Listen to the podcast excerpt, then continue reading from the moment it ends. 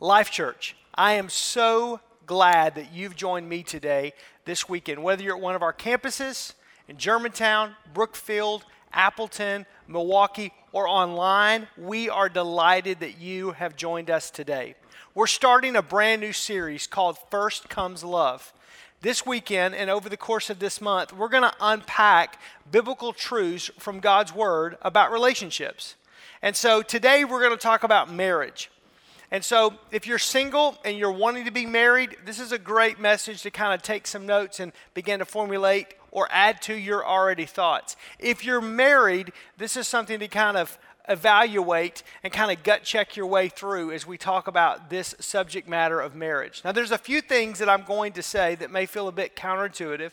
There's a few things I may push on that you may go, I'm not really sure about that. I would encourage you don't just listen to my words or to what I'm saying, but go back to God's word. I'm going to give you scriptural references as we walk through this entire message and challenge you today. I know that everybody who says I do wants a marriage made in heaven. We want a marriage that will last. We want a marriage that's full and that's vibrant, that lasts. We, we want all of that. Well, how do we get that? So let's go back to God's word, how God started things. Genesis chapter 2, verse 18 through 25. It's the account of Adam and Eve and God presiding over their union and over their marriage and beginning this first couple into this covenant relationship with marriage. Remember, before sin ever entered into the world, before the church was ever instituted, God created the institution of marriage. It's a sacred union that, that goes beyond anything that's in our world. This is, this is how God chose it to be between a husband and a wife, between a man and a woman. And so I want to unpack this, and then we're going to get into the New Testament. Some, um, well, you'll see as we go along. So, Genesis chapter 2, verse 18, it says this Then the Lord said, It is not good that man should be alone. I will make him a helper fit for him. Now, out of the ground, the Lord had formed every beast of the field, every bird of the heavens, and brought them to the man to see what he would call them. And whatever the man called every living creature, that was his name. Verse 20 The man gave the names to all the livestock, to all the birds of the heaven, to the beasts of the field. But for Adam, there was not found a helper fit for him. So the Lord caused a deep sleep to fall upon the man. And while he slept, he took one of his ribs and closed up its place with flesh. And the rib that God that the Lord God had taken from man, he made into woman and brought her to man. Then man said, At last, this is bone of my bones and flesh of my flesh. She shall be called woman because she was taken out of man. Therefore, a man shall leave his father and his mother and hold fast to his wife, and they shall become one flesh. And the man and his wife were both naked and were not ashamed. Now we see that Adam and Eve, this is before sin, they have this perfect marriage and union that God creates, that God brings together. And, and so let's let's look at this just for a minute because it kind of there's some insight here that we began with of how do I have a marriage like this? A marriage made in heaven, a marriage that God brings together, a marriage where the two become one flesh. A marriage where there's such an, incre- uh, a crazy amount of intimacy that comes from a, a transparency and a vulnerability that we see in the life of Adam and Eve. So let's, let, let, let, let's unpack this. I'm going to give you a couple of principles today that I think will help you that are coming right from God's Word about how a marriage is made in heaven and how it can be in your own life. First statement, the first principle is to know God. Know God. We see that God, that Adam had a relationship with God before he ever had a relationship with Eve. That Adam knew God before he ever knew Eve. What do, what do you mean by this, Aaron? I mean, he put God first. That first relationship, he knew who God was for himself before he ever entered into a relationship with someone else. It's, it's what Jesus says is to love the Lord your God with all your heart, mind, soul, and strength, and then love your neighbor as yourself. It's what he says in Matthew's gospel, where he says uh, to seek first the kingdom of God and his righteousness, then all these other things, all these other relationships will be added unto you. When we put God first in our life, when we know Him first, when He has first priority, guess what? Our marriage, our kids, our relationships, all the other things that are in our lives, they're important to us. They will all find their proper place. But if you try to put a spouse in front of God, or your kids in front of God, or any other relationship in front of God, it just doesn't work. Why? Because God created you and I in his likeness and in his image. And so when he, the creator, designed you and I, the creation, this is how he designed us. Now, you may push back on this. You may not be a Christ follower. You may go, I don't know if I believe that. That's okay. But here's what you need to understand. What I believe and where I'm coming from is that God is the creator of the heavens and the earth, that God did form man from the dust of the ground, that he did form woman from man, that this is exactly how he did it. Therefore, he's the creator, and Adam and Eve in this case, or you and I today, are his creation. Therefore, the creator knows what's best for the creation. He's Lord, I'm not. I need to know him. I'll say it this way you got to find number one before you find number two. You got to find God in a relationship with Him, first and foremost, before you're ever going to have a fruitful marriage and relationship. You may have a good marriage, you may have a good spouse, you may have a good time, but if you're really going to have a marriage made in heaven, a marriage that's healthy, a marriage that's robust, a marriage that's full of the passion and the life that's going to last a lifetime, know God. Put Him first. And then that relationship with the spouse, then the relationship with your kids, then the relationship with your family and your friends, and so forth and so on. They'll all come along when you know Him first. That's what we see with Adam. Second observation is know yourself. Know yourself. What am I talking about? I'm talking about purpose. The purpose of what God created you to be. God has a plan and a purpose for every single one of us on this planet.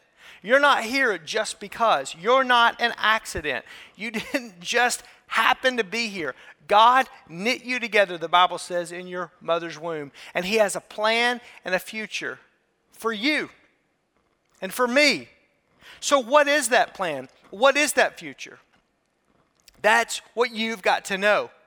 You've got to know you. You've got to know what your call is and what you're supposed to do before you ever bring someone else into a relationship, before you ever bring your spouse into that covenant relationship of marriage. With Adam, we see that Adam was given dominion over the face of the earth. We see that Adam was, was, was to call into name every single critter that crawled along the face of the planet, that flew in the air, or that swam in the sea. That Adam was to be in charge of the Garden of Eden, this utopia that God set them into, that that was his purpose. That was why God, God created him first and foremost for relationship with him. And secondly, to have dominion and to have leadership over the face of this planet. And then Eve comes into the situation. Let me say something. If you are a young man or a young woman and you're single and you want to get married one day, know God first. And then out of that relationship with God, let Him reveal His purpose and plan for your life. And then go into the marriage relationship. That's the way to do it. Now you may go, oh, sorry, man, I totally got everything mixed up and, and I got married before I ever knew God and, and, and, and, and I, I found God, but I'm still trying to figure out my purpose. Okay, I understand that, but I want you to understand this. It may take some time as you figure out your purpose, and whatever you do, do quickly, that when you figure out that purpose, for that marriage relationship to come and be what it needs to be. Because the truth of the matter is, is your spouse may be waiting on you. And the two of you really can't move ahead until you figure out what it is you're supposed to do. So you have to do that. And you may have, when you were single, had all these choices, but because of decisions that you've made and decisions to be married, you're now limited to the number of choices that you have. That's not right. That's not wrong. That's just reality. It's kind of like if I told you, hey, I want to go be an Olympic runner. it's not going to happen First of all, I would never be an Olympic runner at any point in my life that I have that gift set, but, but especially at 49, there are just things that have passed me by. Maybe I could have a goal to go to the Olympics and watch somebody run, but I'm not going to be the guy running. I got to know myself. I got to know who I am. I got to know what I'm called to do and what I'm called to be and what I'm not called to be and do. Know God, know yourself. The third thing we see is know your role. Know your role. Now, for this, I want you to turn over to Ephesians chapter 5. Go to the New Testament. I'm going to get into a passage of Scripture. I'm going to try to go as quickly as I can, but I'm going to get into this passage of Scripture that a lot of times we try to avoid because it talks about submission. It talks about wives submitting to their husband. Yep, that's where I'm going today. And I, because again, I don't get editorial privilege of God's word. I, I just have to preach his word and explain it. And now this is something you're going to have to flesh out. Ephesians chapter 5, verse 21 says, submitting to one another out of reverence for Christ. Verse 22, wives, submit to your own husbands as to the Lord. For the husband is the head of the wife, even as Christ is the head of the church and his body, and is himself its Savior. Verse 24. Now, as the church submits to Christ, so also wives should submit in everything to their husbands. Husbands, love your wives as Christ loved the church and gave himself up for her. Go back to verse 21. Submitting to one another out of reverence for Christ. All of us, men and women, husbands and wives, all of us, we all began with submission. This isn't something that the wife does and the husband doesn't have to do. No, no, no. We both begin with submitting. To whom? To Christ. This is not just about being a person of authority, it's about being a person under authority. We live in a world where everybody wants to be an authority. Everybody wants to be an authority in their business, in their marketplace. Everybody wants to be an authority in their home. Nobody wants to submit to anybody else. And Paul's talks here to the church in Ephesus. Let's begin with submission. This is an attitude. This is a humility. This is a humbling. This is me saying, you know what, God, you don't have to break me down or crush me. You don't have to make it hard on me. I willfully palms up. I submit myself to you. I will say what you want me to say and do what you want me to do and be what you want me to be. We began there, both husband and wife. And so that's, that's, a, that's a baseline that we are both submitted, not even to one another, but unto the Lord. Because here's the deal again, it goes back to know the Lord, know yourself, know your role. It all begins with submission unto the Lord.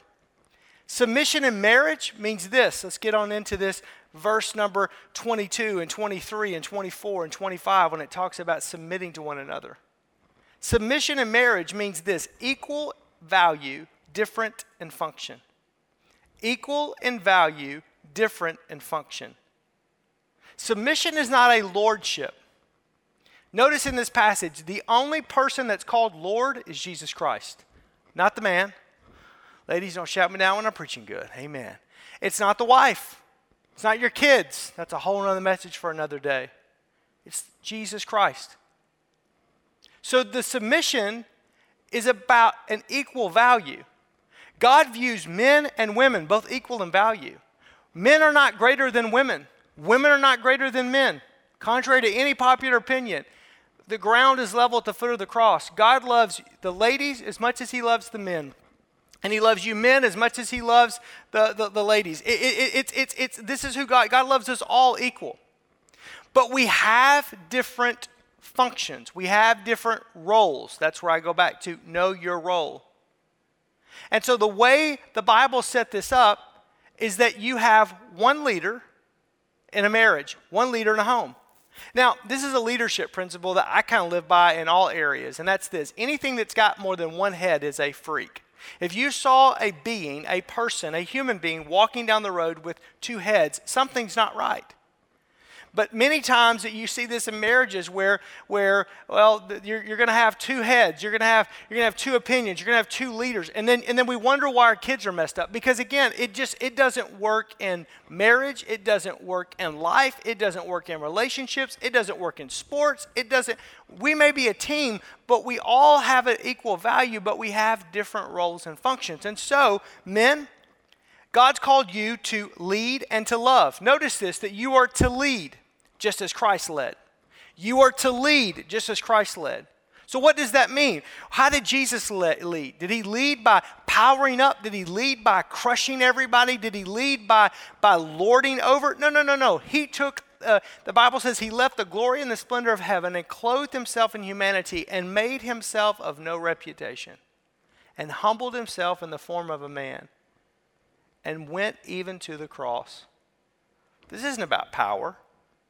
This isn't about, hey, woman, you know, get my get my dinner on the table at five o'clock, and I'm going to go sit in the lazy chair, and you're going to do what I'm. T-. No, no, no, no, no. This is not. This is about leading. How do I lead? I defer my wife and my kids in front of me. I make sure that my wife and my children are taken care of first. I'm the last one that gets. The Bible says the way of the kingdom is God first, others second, myself third. This is why the world has such a hard time with the ideology of submission, especially in marriage, because it goes against the very grain and nature of who we are as human beings. We want I, me, and my, and this doesn't work. Even if you're a man, you're to support and love and defer and protect and humble yourself as Jesus did, as he does to the church, to your wife. Notice in this passage it says for husbands to love their wives. It never tells the wife to love the husband. Why? Because men, sometimes in all of our doing and sometimes in all of our leading, we forget that our role is to love. We're created for relationship, not accomplishment. Wives, your role, as God has called you, is to first of all submit yourself unto Him, verse 21. And then, secondly, verse 22 says, you are, in verse 20, 22 says, you are to submit to your husband. Why? Because, not because you're made to, but because you chose to be in marriage. You chose to be in covenant relationship. You chose to do this. Doesn't mean that you're less value. Doesn't mean that you're less important. It just means that's your role in the team. That's your function. That's your role. You have a very important role, but that's that's so but the husband is leading and the wife is submitting and the two become one flesh, but they're both submitted unto the lordship of Christ. And so when we're submitted unto the lordship of Christ and we know who we are and then we know our role, we're not fighting with one another, we're not competing with one another, we're complementing one another. Why submission in marriage? Why is this such a big deal? Because it requires faith. You have to give up control. It can't be about you. If you're the husband, it's not about you. It's about your wife. It's about your kids. It's about your family. You're loving them. You're, you're, you're, you're humbling yourself. You're, you're, it's not about you. And if you're the wife, you have to say, hey, I've got to trust this man that God has brought into my life, that he is God's man for my life, and that he is going to protect and to take care of. Not that he completes you. It's not this ideology that he completes you. Listen, I, I have two daughters that Tammy and I have raised, and one of the things that we raise them with is a fierce independent streak. Not, not of powering up, but of saying, look, you don't need anybody except for Jesus to complete you. But when the day comes that the Lord brings whomever it is that you're supposed to be in a covenant relationship of marriage with, your role and that marital relationship, in order for it to function, is quite frankly, is that he needs to be leading and you need to be under that submission and you both need to be submitted unto the Lord. So find a young man that first of all loves God with all of his heart, mind, soul, and strength and is submitted there. And then secondly, find a find a young man who knows his purpose and his calling. And then it's very easy to follow when you've got someone that's leading. Truth of the matter is, I don't think there's a lot of women that are frustrated with having to be in that particular role as long as their husband will be the spiritual leader, will be the leader in the home. When they abdicate that role, that's when it becomes very wonky. See, submission in marriage requires faith. The same way we submit to Christ and give up our own life, that's when we find life and find freedom. It's this upside down kingdom that Jesus talked about. If you want to be first, you got to be last. If you want to be served, then you've got to first serve. If you want to be great, then you've got to be the least among you. This is why the spirit of this world hates this whole ideology of submission and tries to completely blow this up. It's the spirit of antichrist because Jesus lived this out, and this is how he does with the church.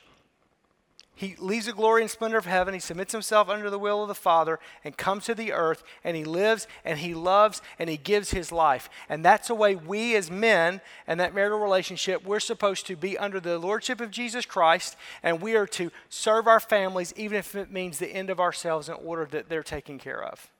And then, wives, you're supposed to be trusting unto the Lord and unto the man that God has brought into your life, that the two of you become one flesh, that you're not in, it's not a competition, but you're together and that you're one, and that this is beautiful thing. And it requires faith and trust in the Lord, faith and trust in, in, in that other person, and, and it, it requires giving up some control. And the world goes no, because the world says, if it feels good for you, you do it. If it's good for you, you do it. You don't take care of anybody else but you. The world says it's all about I, me, and my. It's secular, selfish humanism. The Bible says, no, it's got to come to the end of you. You must decrease, he must increase. That's where submission is found. That's the reason why godly marriages last. That's the reason why it is impossible for two people that are truly submitted to the Lordship of Jesus Christ and endeavoring to fulfill the call of God in their life, and they are working together, and that husband truly loves that wife and defers her and submits himself unto God first, and then defers and takes care of his family, and that godly woman uh, submits herself unto the Lord and then submits herself under the leadership of her husband, and the two of them work as a team in tandem. Equal value, different in function. It is impossible for that to fall apart if God is number one, purpose is clear, and roles are both understood and lived out. And guess what? The marriage flourishes. That's the way God designed it a marriage made in heaven. Fourth thing, and I land the plane with this know your spouse. Know your spouse. Go back to Genesis chapter 2, verse 25. The Bible says that they were naked and they were not ashamed it gives us this picture of the height of transparency, of vulnerability, of intimacy. I've heard the word intimacy be defined as into me see. Into me see. See into me physically. See into me spiritually. See into me emotionally. It's this feeling and this sense of I am completely vulnerable, transparent. There is nothing that's hidden between me and my wife, between me and my husband, between a husband and, and a wife. Because what prevents intimacy? Sin. Disobedience to God's word. Disobedience to God's word is the number one way to begin to to, to cover up your nakedness and begin to hide. Because that's exactly what happens with Adam and Eve. If you read on in the rest of chapter 2 and into chapter 3, you see that they do, they disobey God's word. They eat of the fruit of the tree that they were told not to. And immediately they realize that they were naked and they clothed themselves with leaves. And when God comes walking as he did every day in the cool of the day, and, and, and, and God says, Adam, where are you? Eve, where are you? Adam says, We're hiding, Lord. Why are you hiding? Because we are naked. Who told you you were naked? Sin kills intimacy. When sin comes into a marriage, when sin comes into your life, and if you invite sin in as a husband or you invite sin into your life, disobedience to God's word, as a wife, you bring that in. And, and wherever sin lives, intimacy dies. Wherever intimacy lives, sin dies. Because it begins with sin then it goes to secrets. There are things that he does, and things that she does, and things that he knows, and things that she knows, and things that he doesn't know, and things that she doesn't think he knows. And then it eventually gets to silence. We just don't talk about this, we just don't converse about this. And there's parts of your life that are completely covered and no longer vulnerable, open, transparent, and intimate, and intimate the way we see verse 25 of Genesis chapter 2, where they were naked and they were not ashamed. So, how do you keep intimacy? How do you keep that in your marriage? How do you know your spouse and you keep that? Confess your sin to God. This is why having a daily time with the Lord is so important where you allow the Holy Spirit to kind of check your own heart and you confess your sin to God. Secondly, make a decision that you're going to keep no secrets. And thirdly, don't let the sun go down in your anger. Do not let silence come in and rob you of intimacy. No, talk about the issue. Look, you're human. You're going to fail. You're going to make mistakes. You're going to get mad. You're, she's going to get mad. You're going to get upset. She's going to get upset. But at the end of the day, keep talking and allow God to fill into that space. Keep praying and keep yourself humble before the Lord. Keep your heart open and keep it pliable. Again, this is how a marriage is made in heaven. So today, here's how I want to end our message. Usually I end with a prayer, but today I want to go back to John and Eileen, who have been married for almost 50 years. And I want you to hear from them how the difference that bringing God and knowing Him, knowing themselves, knowing their role, and ultimately allowing that marriage to be made in heaven, how it worked in their own lives. Check out this.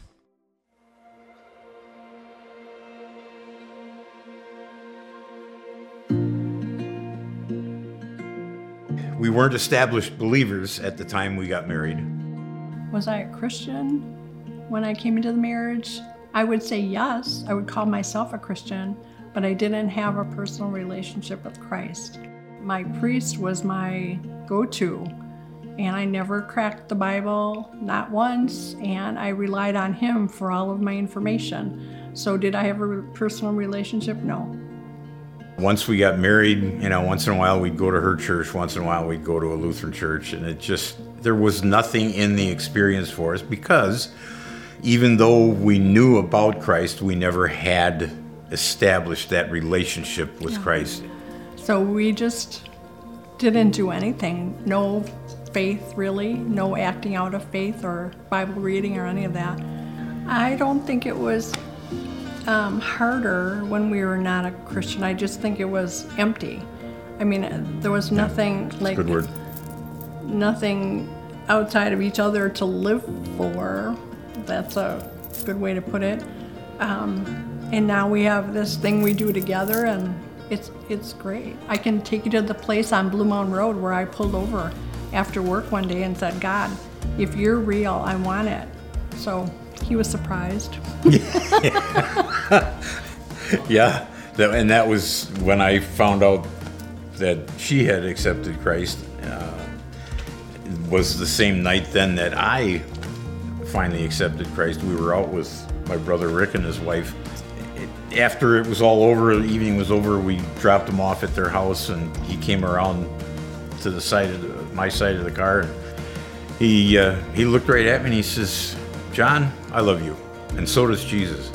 Instantly I had this huge lump in my throat. Couldn't talk, had a hard time driving the mile or two home to where we lived. I started bawling like a baby. I says, God, I says, I want to know this love. And that's where it started. So that was, wow, 1975. Uh, starting out marriage without uh, having Christ in our lives we made it through three years, I guess, without it. But uh, certainly once we both accepted Christ, there was a totally different dynamic of how that relationship with Christ so much enhanced our own relationship. And uh, it really changed uh, the tone of our marriage completely.